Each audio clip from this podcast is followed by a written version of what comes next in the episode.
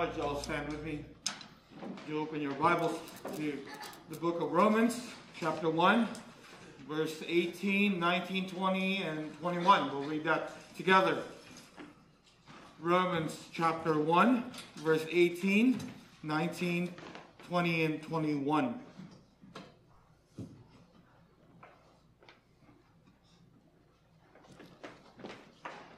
Verse eighteen, for the wrath of God is revealed from heaven against all ungodliness and unrighteousness of men, who by their unrighteousness suppress the truth. For what can be known about God is plain to them, because God has shown it to them.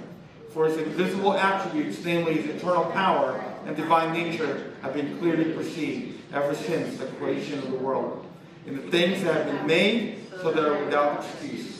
For although they knew God, they did not honor him as God or give thanks to him, but they became futile in their thinking, and their foolish hearts were darkened. That is the word of the Lord. Will you pray with me? O Lord, our God, you are so great. You are clothed with honor and majesty. You cover yourself with light as with a garment. Yet to us you make darkness your pavilion. We do not know how to approach you, God, because of the darkness that veils in our essence. We have heard this message concerning you, and we affirm that it is true. You are light, and in you is no darkness at all. You are the Father of lights. In you there is no inconsistency. You do not change like shifting shadows. You are love, and those who dwell in love dwell in you, and you in them. O God, every good and perfect gift comes from you. You are the blessed and the only King of kings and Lord of lords. You alone are immortal. You live in the light which no one can approach. No one has ever seen you or can see you. Oh, how wonderful and amazing you are, O God. In Jesus' name, amen. May be seated. Our children are dismissed at this moment.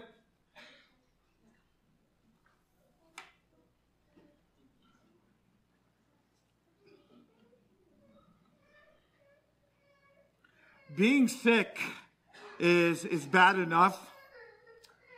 But imagine if, in addition to this, your doctors had no clear diagnosis to give you. Imagine if no one could figure out what was wrong with you. Doctors, as a term for this, they call it mystery illness.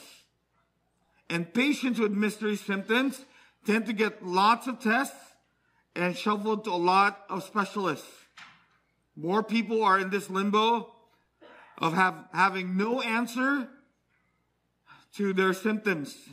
It can be frustrating to both patients and doctors, especially for doctors who like having answers and hates looking foolish. One doctor goes on to write, we all want to uncover the mystery diagnosis, but we must accept an unfortunate possibility that sometimes there's no diagnosis. There are diseases that are very common and ones that are very uncommon.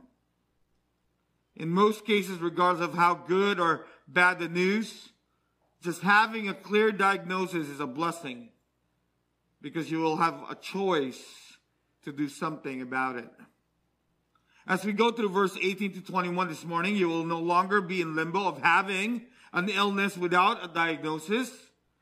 God, the great physician, will give you a clear diagnosis prior to you coming to faith in Jesus Christ. It's the condition of those who are without faith. In Mark chapter two, verse seventeen, Jesus clearly says, it is not the healthy who needs a doctor, but the sick. I have not come to call the righteous, but sinners. The Bible confirms that what I think all of us already know, that we are once sick, and our world is sick, and some of you are still sick. And your diagnosis is fatal, physically and spiritually. And I need to ask you, how would you diagnose your own spiritual condition? How would you assess your spiritual condition? See, but you must first accept that you are in some way spiritually sick. and not some because of bad luck, a bad childhood, or unjust circumstances, or something medical or psychological. People spend millions every year in medication and therapy trying to figure out these things out. But if you ask most people the question, what's wrong with the world? You will get a lot of different answers because everyone seems to have a different diagnosis. Some would say politics is to blame. Others say it's greed or social inequality. The rich gets richer, the poor gets poorer. Others would say it's a lack of education or religion is to be blamed. And the list could go on and on and on. And what I hope you will see in Romans chapter one is this connection between sin and the analogy of sickness. For the past couple of months, through the book of Romans chapter one, Paul has been telling us that that this is about the gospel. This book is about the gospel, about the good news of Jesus Christ. And he describes the gospel as the power of God for salvation to everyone who believes by faith. In the gospel, he says God's righteousness is revealed. The good news is that God, in his righteousness, is giving people an opportunity to be saved. After stating his thesis, he explains that if you can't be won over by God's kindness, perhaps the fear of God will get you to notice him. This is not a scare tactic, but really an eminent reality. A natural result of our sin is judgment. Paul continues to explain the gospel in more detail, starting with our need for the gospel. Then he explains that we're not going in a morally neutral direction. You're actually the enemy of God and should therefore expect God to be angry with you. You need a message of good news so that you can come to love God rather than be afraid of him. We have two points this morning. God's general indictment over his creation and God's specific indictment.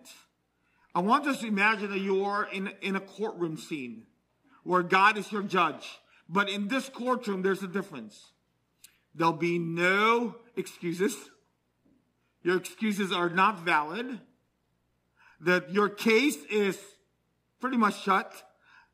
There's no defense for it. It is God speaking as your judge. And this is his charge towards you. This is his charge to the world. This is an indictment from God. And he's a general, and he starts out with, a, with God's general indictment. Look at verse eighteen with me. For the wrath of God is revealed from heaven against all ungodliness and unrighteousness of men, who by their unrighteousness suppress the truth. The verse begins with four, which flows out of verse sixteen and seventeen, where Paul shows us that the gospel is necessary not simply to make you happy, but because there is such a thing as the wrath of God that one will face without Jesus Christ. You see, the flip side to the revelation of God's righteousness, which you mentioned in verse seventeen, is the revelation of his righteous wrath. Because the gospel rests on the assumption that all human beings are, apart from the gospel, are under the wrath of God. And if you don't understand or believe in this wrath, the gospel will never excite you, it will never empower you, and it will never, never move you. How many of you here have had a hard time with the idea of God's wrath? Some people think that this is unnecessary and unfair. However, when it comes down to it, most people today don't believe in God's wrath. Let's say someone hurts someone you love. Many of you probably would not mind that person receiving a little wrath, don't you? How many of us have here prayed to give somebody who has hurt you a little wrath? How many of us have prayed for more wrath? Right? We do this prayer, don't we? God, I can't hurt the person. Can you please hurt that person? Right? So we have this idea that we could actually, I mean, of course, the Bible tells us also that there's some points that you can't pray that. Right? But so when you determine someone has done something wrong, you're okay with them receiving God's wrath. You don't mind God judging sin. But one thing that you do mind is if he judges your sin. Sadly, many churches today only preach about the blessing and the joy that comes from God's salvation, like the peace of God that comes through faith. All of those are good, very good. But this is not the whole picture of God's plan for salvation. There's also the truth of his judgment against sin. I'm convinced that a failure to preach and the failure to teach on the topic of God's wrath is a tragic to any church. And it's a tragic to really the gospel message. You see, for Paul, fear of for eternal condemnation was his motivation in preaching the gospel. He says that this wrath is revealed, meaning it's present reality for those who are living in ungodliness and unrighteousness. Because this is an attack on, on the majesty of God. For, for many of you, when you think of judgment, you think about its past or its, his, his past or, or future judgment, which one day will happen, of course, once and for all. But Paul, no wonder he was so firm that you understand the reality of being under the wrath of God. Because because if we will have an understanding of God's wrath, we will really appreciate what God offered to us to escape from it. You, you see, a person cannot fully grasp God's amazing grace until one knows God's perfect demands for his law. There's no way for you and I to fully appreciate God's love until you know something about his anger against your sinful failure to what? To perfectly obey his perfect law. There is just no way you can fully appreciate God's offer of forgiveness until you know about its sin's penalty. See, sin has a penalty whether you like it or not. It does. And then to appreciate the good news of the gospel, you need to realize that there's a bad news. And the bad news is his wrath is being revealed in its present reality. Right now, at this moment, God has judged America. Not because America is bad. It is bad. But because it's ungodly and it's wicked. That's why Paul used the Greek word orge, wrath, referring to a settled, determined fury, not to the momentary emotional outbursts and often uncontrolled anger to which you and I are all prone to do and be. God's anger is not like our anger. His anger is perfectly righteous and loving at the same time. In Psalms forty-five, verse seven, the psalmist testified, "You love justice and hate evil. Therefore, God, your God, loves justice and hate evil." God's attributes are balanced. It's very balanced with his divine perfection. You see, if he had no righteous anger and wrath, he would not be God. Just as surely as he would not be God without his gracious love. God must uphold his own holiness. Because without it, he's no longer God. He perfectly hates evil just as much as he perfectly loves righteousness. And without his wrath, it would violate everything about who he is. The Old Testament clearly shows God's wrath both in reference to what he has already done and to what he will yet do in the end of the age. People have this picture that That God, the God of the Old Testament is this mon, this moral monster, right? That when you read the Old Testament, you know when people say that the, the Bible is boring? Just read the Old Testament. There is no way it is boring, right? When you say, oh, you know, it's, it's not very bloody. Are you kidding me? It's blood everywhere. When you say it's not exciting, it's, oh, you just got to keep reading, right? I keep reading. And then, yet there's this picture of God in the Old Testament that thinks that He's only about just and wrath and and anger. And, and, and the New Testament God is, is kind and, and loving and, and gracious. But you know what the Bible says about God? He's the same yesterday, today, and forever. He does not change. Why? Because as much as he perfectly loves righteousness, he perfectly hates unrighteousness. He does. Just look what happened in the days of Noah, when the whole earth was filled with wickedness, and, and God sent a great flood to eliminate and wipe out sin.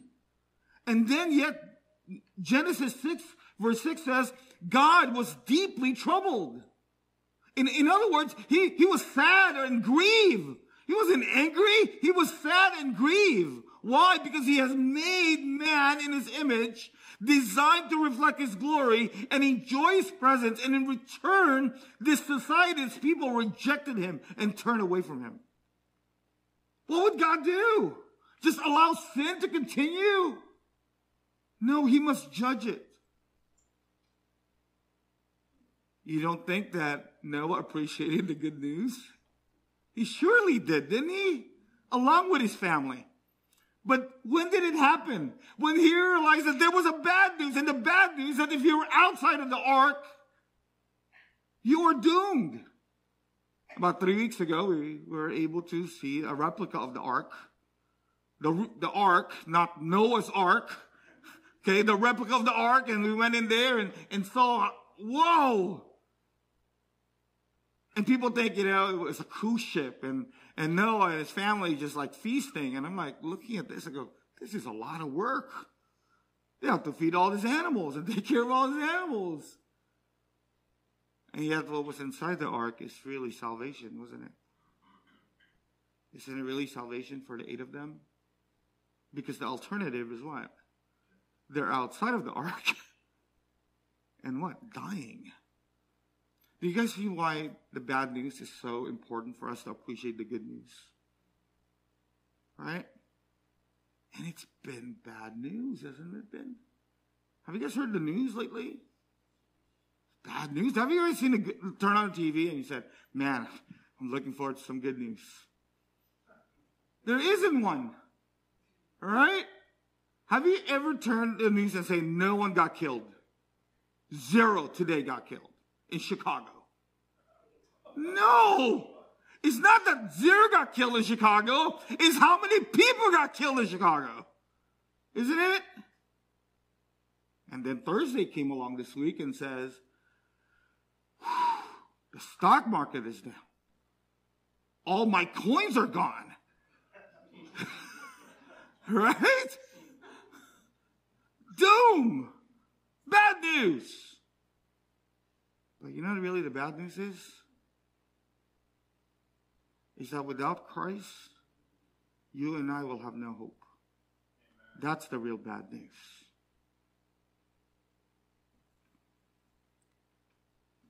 In John three sixteen, all of us love this. Okay, without looking at your Bibles, it's a real test.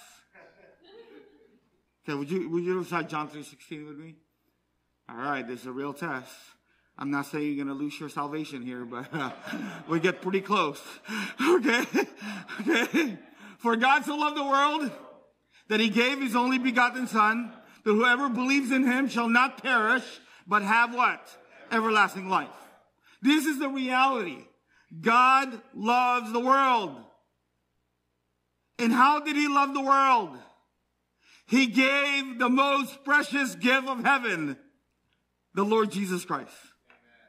And whoever believes in him, what's the promise? You will have everlasting life. Amen. But you must believe.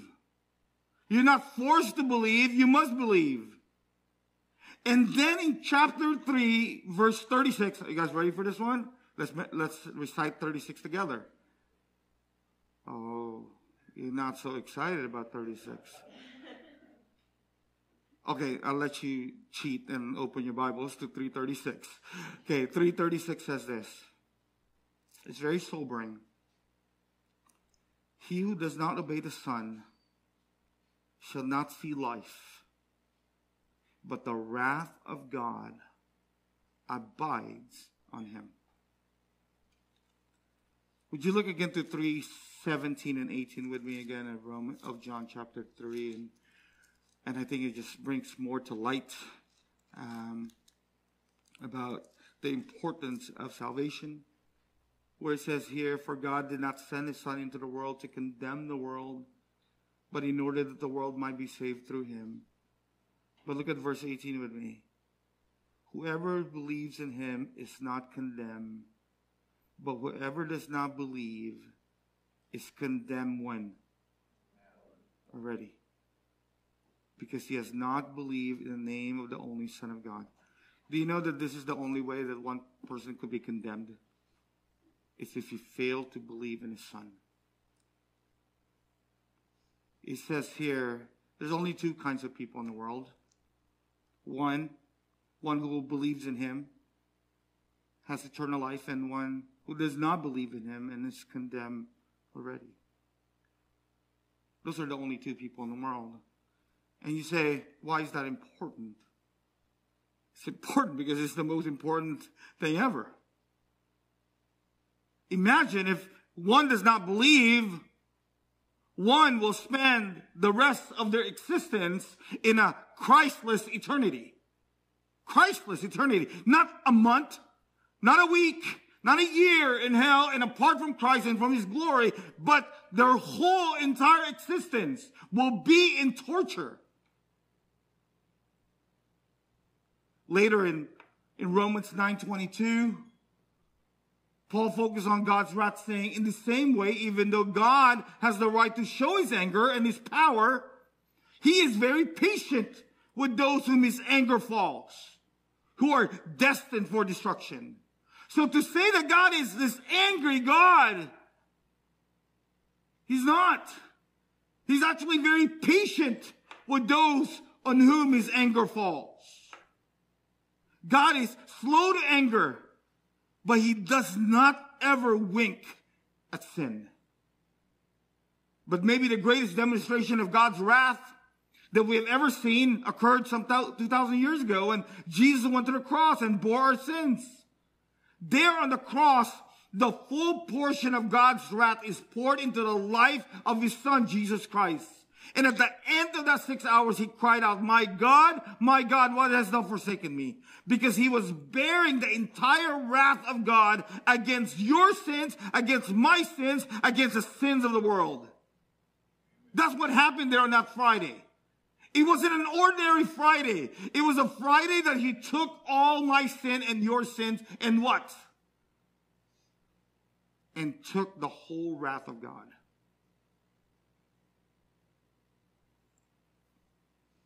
In Second Corinthians five twenty-one, I, I still think apart from John three sixteen, there's one of the most beautiful passages in the New Testament where, where Paul says, "For our sake he made him to be sin, who knew no sin, so that in him you might become the righteousness of God." At the cross, God offers everyone the deal of a lifetime that their sin can be forgiven.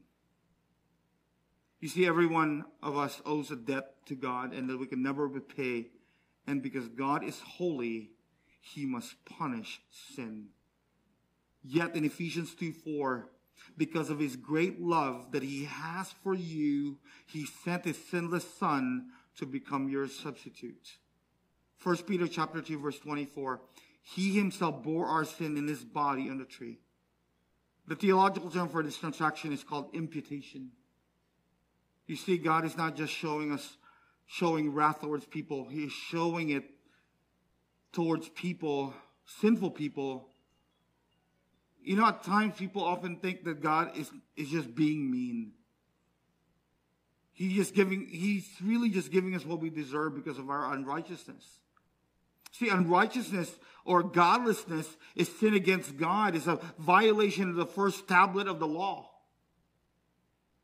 Romans three eighteen summarizes sin. There's no fear of God before their eyes.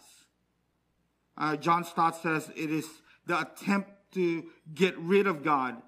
And since that is impossible, determination to live as though one had succeeded in doing so. Ungodliness, a while, is wickedness, is sin against man, is a violation of the second tablet of the law.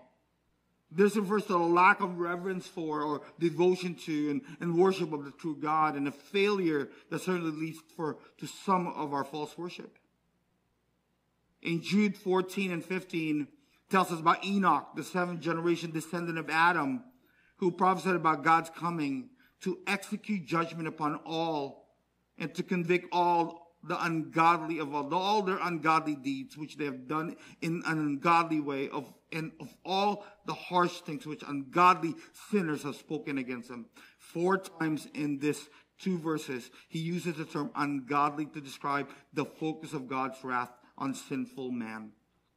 Both of this represents sin, rebellion against God, and because man's relation to God is wrong, as a result, their relation to their fellow man will be wrong. Some people often think, you know, why do I sin against someone I love? How many of you guys have ever questioned that? Why do you sin against someone you love? How many of you guys have ever been in that position? If I love someone so much, why do I sin against them? If I love them so much, why do I do an awful things to them? Why? Why do I do it? Often people blame, you know, what did I do or what did someone do? It's actually when you violated the first tablet of the law and you have this false worship about God, everything else breaks down. The reason why you have breakdown in your relationship is because you have a breakdown with a God relationship. So before you could even say, who do I blame? Who do I point the finger to? The only finger you need to point to is yourself and your relationship with God. Because when that relationship is broken with God, the guarantee is this: your relationship with each other will be broken. And the only way that you have harmony with, with your family, your friends, your wife, and your husband, your children, is when you have harmony with God. But when that fails, everything else fails. And you see, a disease must be recognized and identified before seeking a cure. In the same way, and, and for the same reason, Scripture reveals the bad before the good. God's judgment against sin is proclaimed before His gracious forgiveness of sin is offered. Because a naturally, naturally, a person has no reason to seek God and salvation from sin. If one doesn't know that they already stand condemned, one has no reason to want spiritual life unless one realizes that they are spiritually dead.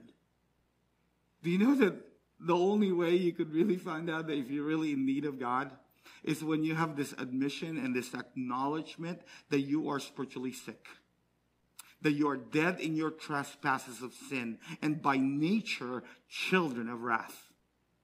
And once you recognize that about yourself, that I need a cure because I am sick and I am desperately sick, that's the that's the time when you will actually come to God with a contrite and a, contrite and a broken spirit. And then when that broken spirit says, God, I need you, I need you, I need you to save me, because if you don't save me, I am doomed. And then the good news, then the good news really becomes the good news, because you realize the bad news. Amen. And it's always been this way. Realize how bad we are, and how bad you are, and how good Jesus is. And when you realize that He alone can save you, and then you realize really the power of the gospel. And so God is God's general indictment on humanity. Now God gets very specific. God's specific indictment. Here it gets even more personal. Uh, here your case is before the judge. All right? How many of you guys here would like to see the indictment against you by God? How many of you guys like to see it? Just a glimpse of how much of you violated His laws. How many of you guys would like to see it? No, none of you want to see it? Just a little peek? And maybe you see that, man, I'm, I'm not really that bad. Because it actually might show you that you're really, really bad. Right? What if tonight you don't sleep and all night long is indictment from God from the time of birth? You will not sleep for a long time. If you ever see your indictment, right? And then, so now, your case is before a judge. And this judge, he's an all-knowing judge. He's not just all-knowing, but he is what? Just. Not only just, but loving at the same time. Right? So you're before this judge, right? And then there's a specific charge and indictment against you. Right? This is not one of those O J Simpson that the glove doesn't fit. No, no, no. The glove fits. And it's you that fits that glove. It's not like you need to push it. It fits like a glove. Right? So when the indictment is read, the only response you have is this: I am guilty. That's the only response you'll have.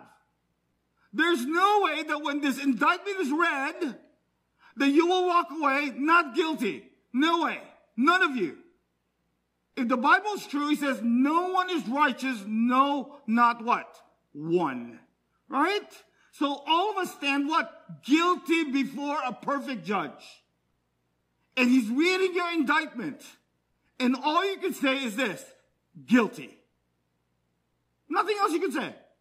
There's no like, God, I'm guilty, but you know, someone's worse. God, God, I'm guilty, but I know someone I know is a lot worse than I am. Right? God, why don't you judge that person first or more? That was such a thing. How many of you guys here could find somebody that's worse than you? Just look around. Just absolutely look around. I see your judgmental eyes already. John is saying, oh, Savannah's definitely worse. I've been to church much longer. Sorry, man, you're still guilty.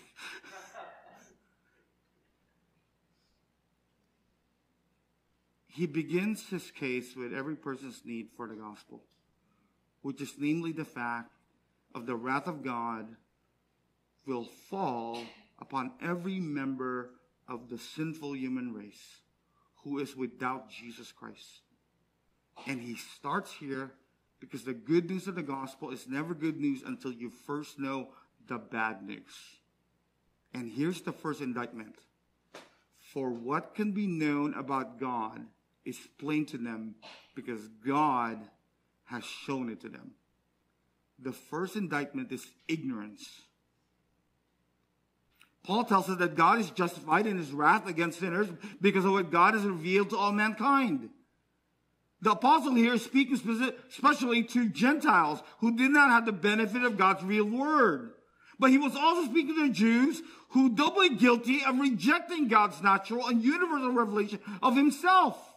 Not just in creation, but in conscience. But even rejecting his unique written revelation through his written word, through the prophets.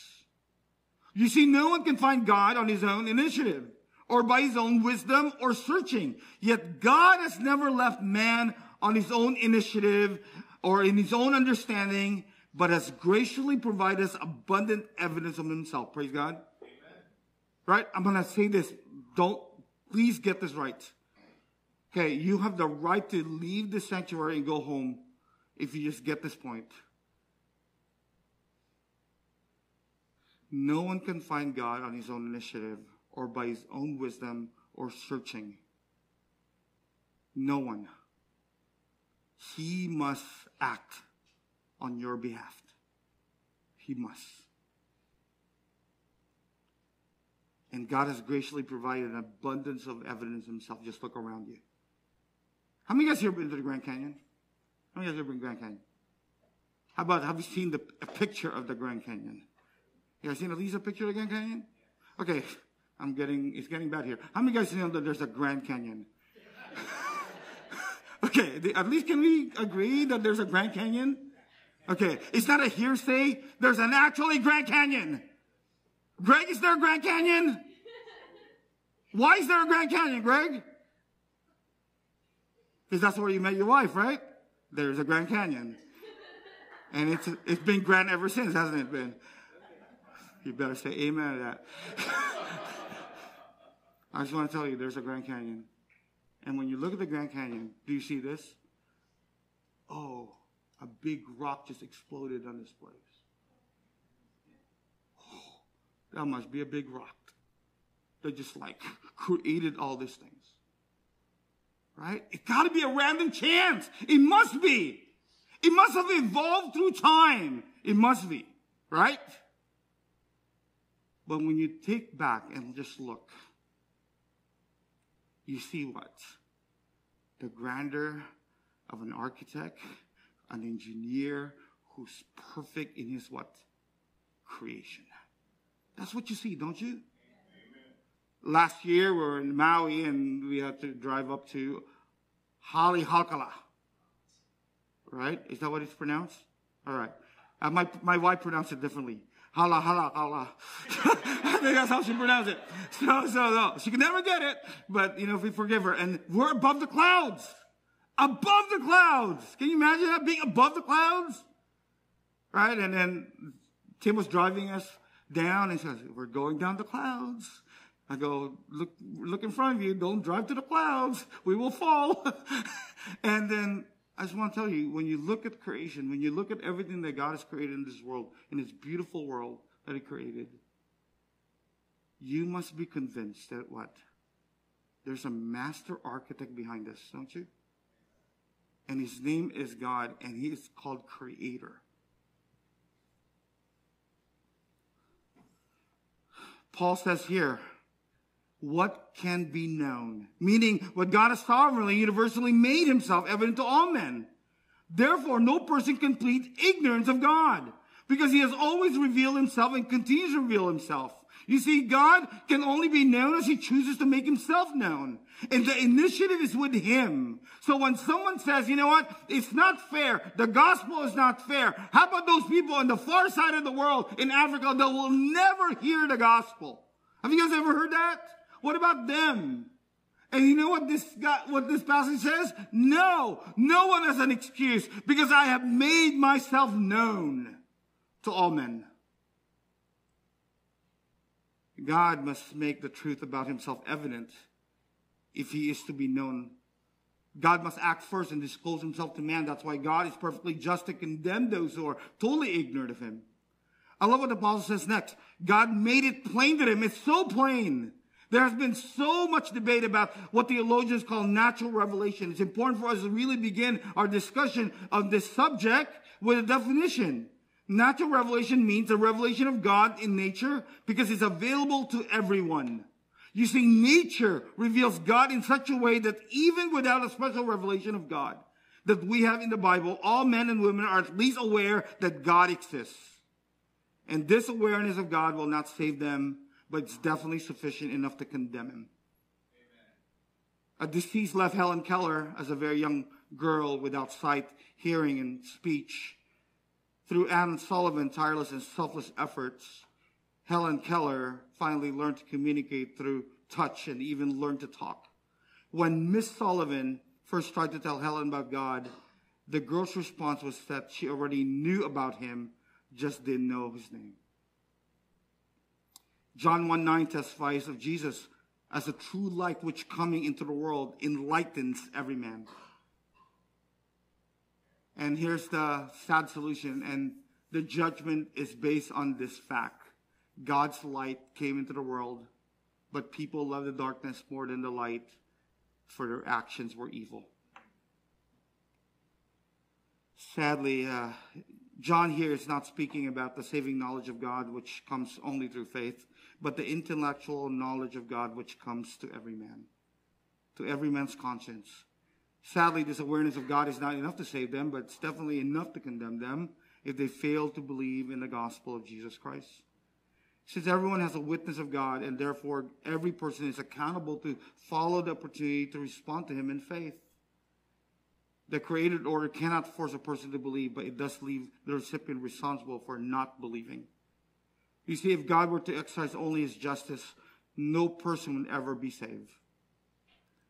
It is therefore hardly unjust if, according to his sovereign grace, he chooses to elect some sinners for salvation, to show grace to those who will call on his name. Look at verse twenty with me. For his invincible attributes, namely his eternal power and divine nature, have been clearly perceived ever since the creation of the world in the things that have been made, so they are without excuse. Paul now gets very specific about how God makes himself known to all mankind. Since the creation of the world, God has continued to show his invincible attributes, his eternal power, referring to his omnipotence, which is reflected in the awesome creation. His divine nature refers to his graciousness and his kindness. So God's natural revelation of himself is not selective, but it's observable only by this pers- by a few perceptive souls who are specially gifted. No, his revelation of himself is through creation can be clearly seen by everyone, being understood through what he has made.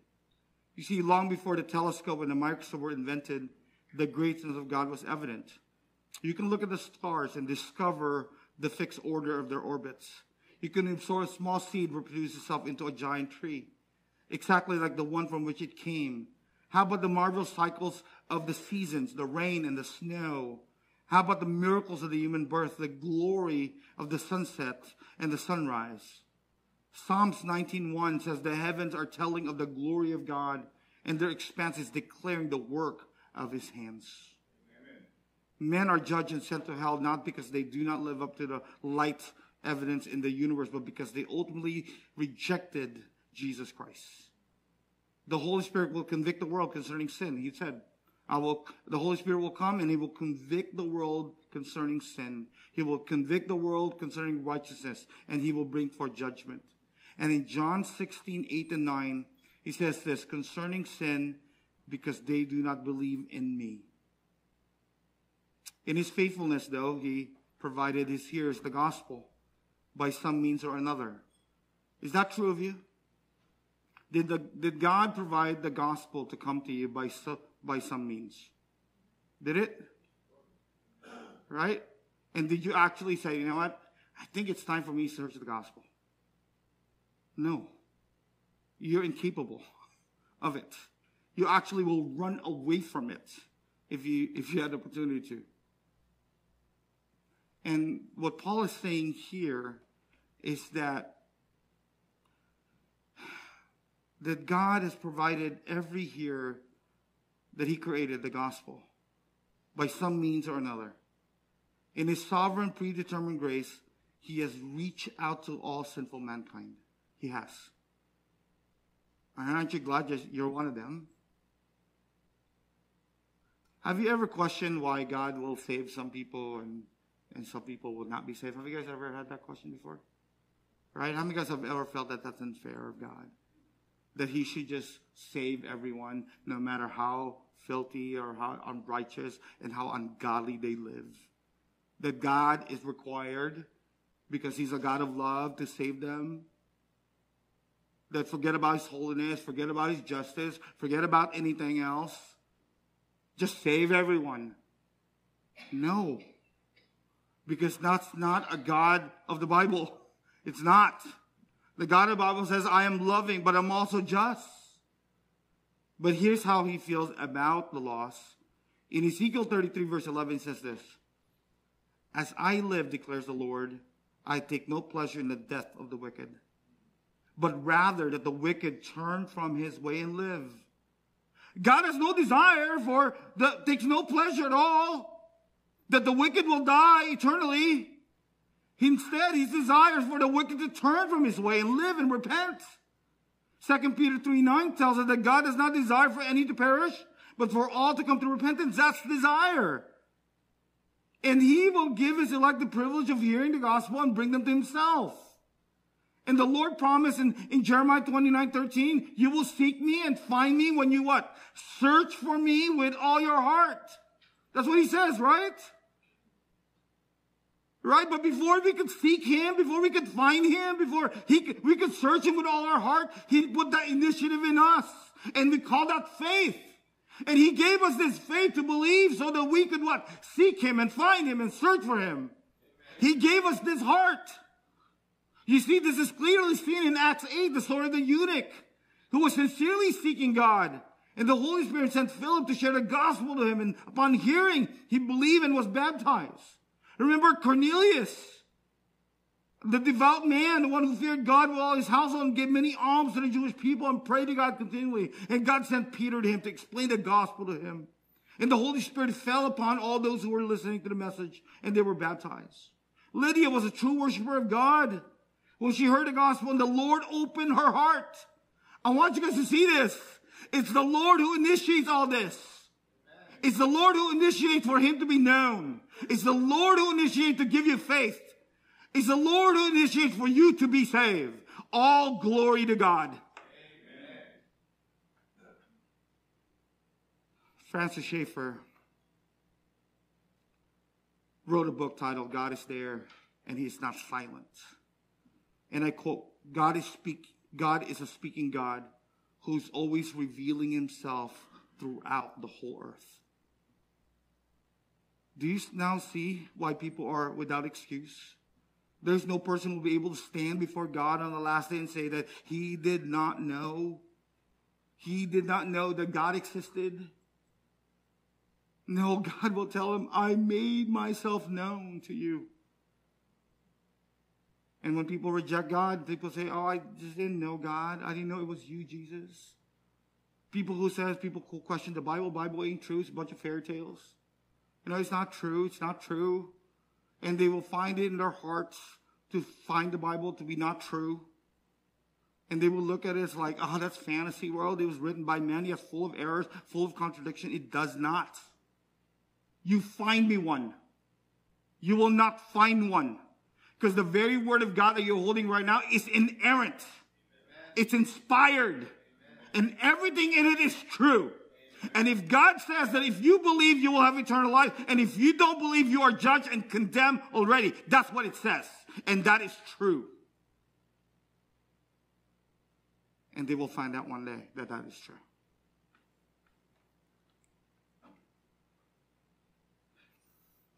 Colossians chapter one, verse sixteen. Um, it says here, through him, God created everything in heavenly realms and And on earth, he made the things we can see and the things we can't see, such as thrones and kingdoms, rulers and authorities in the unseen world. Everything was created through him and what? For him. Our conclusion should be this. There's a creator, and he's awesome, and he's far beyond our own greatest imagination. And his might far, his might far exceeds any power and any human can conceive. So to believe that all that exists merely happened by chance is an absolute nonsense. Absolutely nonsense. Because every person should be able to conclude that it's that he has a maker and he's very powerful. I mean, just look at the oceans with water, laid up the towering mountains, laid up the foundation for the people, and hung the sun and the moon and the planets in outer space. Do you know that if we are, the earth is closer to the sun, that we're all burned? That if we're a little bit further from the sun, that we'll all freeze? Who, who does that? Is, is that chance? Right? And who, who's upholding all of that? There must be a God. Do you believe in a God? Do you believe it? Do you believe there's a God? There is one. And he's awesome. Second indictment, our last point. Ingratitude. For although they knew God, they did not honor him as God or give thanks to him, but they became futile in their thinking and their foolish hearts were darkened. Paul continues to support God's righteous judgment because of man's intentional, willful rejection of him. Here, Paul clearly says that they knew God. They still reject him as creator and king. This is what it talks about, suppressing the truth. They know the truth, and yet they go the other way. That's what it means to suppress the truth. You see, this is not as if they misunderstood who he was. It's actually quite the opposite. And remember, I, I said that to you earlier, and judgment is based on this fact, that God is light and came into the world, but people love the darkness more than the light because their actions showed it. As a result of your suppressing the truth about God, three things begins to happen. First, you fail to honor and thank God for all that he is and has done for you. What should knowledge of God lead you to? It should lead you to honor him and thank him for all the many blessings. Praise God from whom all what? Blessings what? Flow. Doesn't it? We sing it all the time, don't you? Don't we? Do we believe it? It should lead us to honor him and thank him. Instead, most people walk through life suppressing the truth of God's existence and live in gratitude and in selfishness. This is the basic expression of sin of pride. This is the worst deed committed in the universe, is to failure to give God the glory due his name. Martin Luther says, as a person would be foolish to look for money, only to look at it, without trying to get it into his possession. So the heathen, though they knew God, were satisfied with, with and glorified in the mere knowledge of him. They left out of, of mind his worship, in particular the inward dedication to God whom they knew. To glorify God is to admit that he is totally worthy of your honor and to acknowledge all of his divine attributes. That's what it means to glorify God. And the one thing that God will never do is share his glory with you. Never will share his glory with you. He is in love with his own glory. First Corinthians ten thirty-one. Whether you eat or drink or whatever you do, do it all for the glory of God. Everything a believer does, whether a significant task or something as mundane as eating and drinking, must bring glory to God. I know Friday was not an indication of that to those of you guys who went to graduation. It is not an indication of giving God glory. Uh, it's actually quite the opposite. Uh, it's giving God no glory at all. Man was created to glorify God, and for him to fail in doing so is the ultimate ingratitude. Would you turn your Bible with me to Luke seventeen? Just Luke seventeen. I just wanted to read you the story in Luke chapter seventeen. In Luke chapter seventeen, starting in verse eleven, on the way to Jerusalem, he was passing along between Samaria and Galilee. And as he entered the village, he was met by ten lepers who stood at a distance and lifted up their voices, saying, Jesus, Master, have mercy on us. And when he saw them, he said to them, go and show yourself to the priest. And as they went, they were cleansed. Then one of them, when he saw that he was healed, turned back, praising God with a loud voice. And he fell on his face at Jesus' feet, giving him thanks. Now he was a Samaritan. Then Jesus answered, were not ten cleansed? Where are the nine?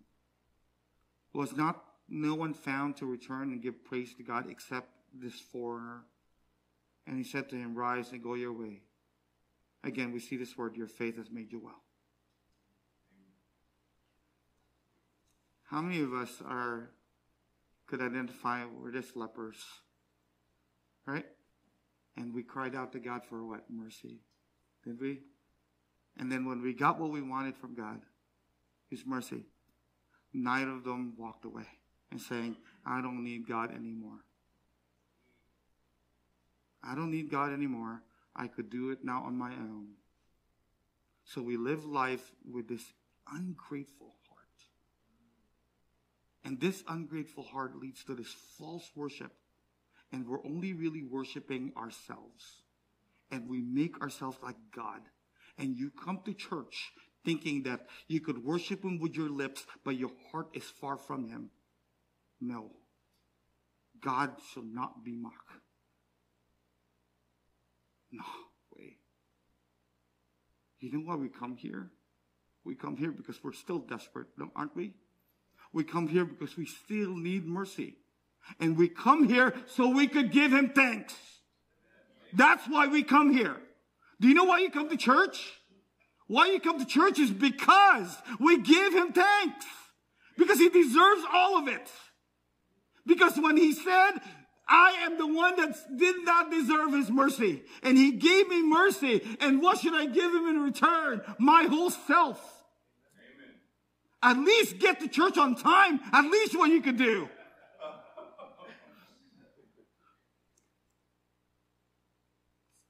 So sad sometimes that for all the things that God has done for us, and the only thing that we give back to him is, God, I'll see you when I see you. I'll serve you when I and when it's comfortable and when it's convenient. God, you called me to do something. I'll wait and to see if life is easy first. Let me get my security all first, and then I'll serve you. God, I'll love you when it's convenient. Other than that, just God, be, just be content that I even attend. No, it's not acceptable to God, and it will never be acceptable to him. The second way, as a consequence of their failing to honor God, men have become futile in their thinking by replacing truth for falsehood. You're not thinking with a biblical worldview, but with a worldly, sinful way of thinking. Your entire thought process is wrapped up in honoring yourself and living in selfishness and to indulge your own lustful appetites. And then the third way, Paul defines this ingratitude, that it produces a darkened heart. A heart that is dark does not become rational. Many unbelievers like to claim that they can do whatever they want free, but it only shows that they are more spiritually darkened and further enslaved to sin. Self-deception is when you place yourself on the throne of your life and become your own God, and you end up deceiving yourself by thinking you're actually wise, when in reality you are a fool. In addition, you're, not only do you begin to have sinful thinking patterns, but your heart, the seat of your affection, becomes darkened. When your mind and heart have become so dull and blinded and cold and rebellious to God, it leads you to have a false sense of reality about your own spiritual condition, and you think you're fine. And as a result, because of man's pride and your pride and your futility and a darkened heart, ultimately you will fail to give God thanks for all his gracious provisions. This unbelief is made worse by this ingratitude. Although God is the source of everything good that we have, like the rain, the sun, and other natural blessings to, to the just and to the unjust alike, the natural one fails to thank him because he fails even to confess his existence. Ingratitude is a sin that comes with severe repercussions. Being unthankful is the very essence of an unregenerate heart. It's the essence of an unrepentant heart. And Scripture says much about God as well as the lack of it. God only knows how you are made, and he designed you to thrive when you are humble and when you live moral lives and you are thankful and grateful. But when you are arrogant and you are immoral and you are ungrateful, you cannot have fellowship with God, nor can you experience all that it means to be his child. And God included repeated, repeated commands about being thankful, reminding us that a grateful heart is a happy heart. First Thessalonians five eighteen, give thanks in all circumstances. Give thanks in what? All circumstances, not when it's convenient. In all circumstances. For this is the will of God in Christ Jesus for you. Colossians three fifteen, be thankful. You see, thankfulness toward God requires a belief in God at the very least, while ingratitude fails to fulfill the basic responsibility to simply acknowledge him as God. And when you refuse to be thankful or to express gratitude, you will grow proud. And eventually you will take God for all he has given you, as a result becomes your own gods. And don't think that God's wrath comes in response to our bad manners. No, it comes because you are ungrateful. When he's, what he's saying here is that you are a plagiarist. You take what God has made and take credit for it. You don't concede your dependence on him. You're claiming independent, thinking that you call the shots and decide what is right and wrong. And the bottom line that all of us here are ungrateful because you don't accept what he has done for you. You don't admit, you don't acknowledge enough that God is the source of all good in your life, isn't he? Is he the source of all good in your life? Amen. All. Then he is, then give him the honor due his name. When you wake up in the morning, it's the first thing you do is to express gratitude to him for giving you another day.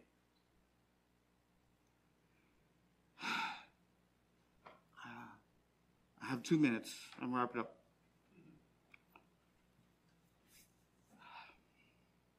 Every morning I'm reminded that I am who I am by the grace of God alone. I wake up every morning knowing that the cancer that lives inside of me can kill me at any, any day. I live every moment by faith that I woke up this morning, and then I get to decide, what do I do with that moment that he gives me? I wake up every day knowing that I'm one stomachache away from, from going to glory. We take life for granted, don't we? Thinking that we have tomorrow, that we're already planning tomorrow, and yet tomorrow's never promised to you. It's never promised to me. Has it been promised to you? And yet we live each day thinking that, oh, not a day. Instead of living life saying, you know what, I'm, I'm living gratitude. I get to live today because Christ is with me. Amen? Amen. I get to live today because what? God is with me. I get to live because I could, it could be a blessed day, couldn't it be? Amen. That's why we could be thankful. How? So what? How can I be thankful? How? You know, when life is hard, isn't it hard to sing when life is hard? Isn't it hard to sing? Right? That's actually when you sing the loudest. I sing a lot. I, I don't, I didn't say I sing well. I just said I sing a lot. And I do. I sing a lot. I sing every day. There's not a day that I don't sing. Why? Because I get to sing. Some people doesn't get to do that. You know what else? How many of you guys here don't value your eyes enough that you can see? You know how awful it would be if you're blind? You know how awful that would be? It's, it's awful. You can't drive, or I mean, some people can drive blind. I mean, so, you know, someone in our life group could, could, could drive blind, but you know, but that's something else. It's a different story. Okay, but can you imagine our eyes? Our eyes could do this. We could open his book, and we could see him, and we could touch him, and we could feel him. Because your word is a light into my path, isn't it? It is, isn't it? What else? Now you give him thanks. Pray. Pray that I can't do it. Pray that I'm dependent on you, God only. You know how else you best serve someone? Uh, to give thanks to God by serving other people. See, sing praise to him. Number one, that's how you give thanks. Read his word. It's awesome. Pray. Serve God. You know, Sarah's about to have a baby, and, and Godfrey only likes Filipino food, so learn how to make Filipino food. All right? All right? You know what else? There's a tired mom here, and sometimes you just need to offer, say, you know what, go on a date. I go on a date, I'll take care of your kids. R- right, Aaron? Right? Right? Is that right? Isn't it good just to serve someone? So we could give thanks to God and show our gratitude for what he has done for us. Because no matter what we'll do to other people, it will never be enough what he has done for you. We will never top it. He is so good. Will you pray with me?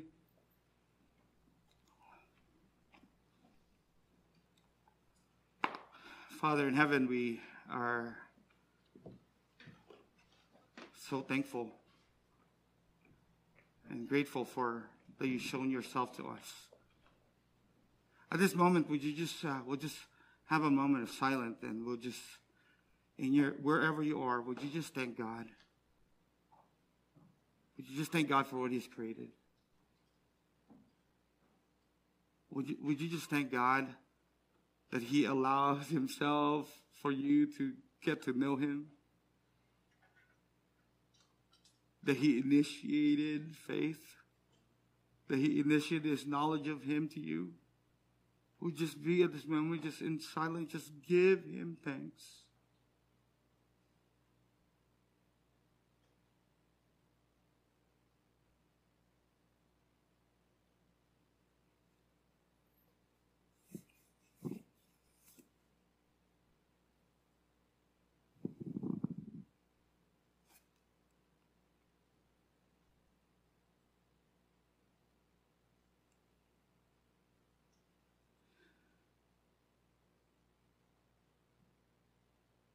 Thank him for Jesus Christ.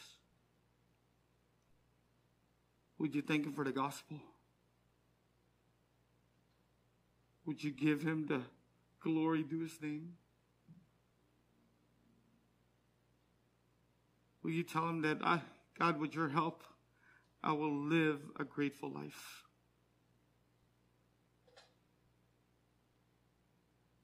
Oh God, you deserve all the glory. In Jesus' name, amen.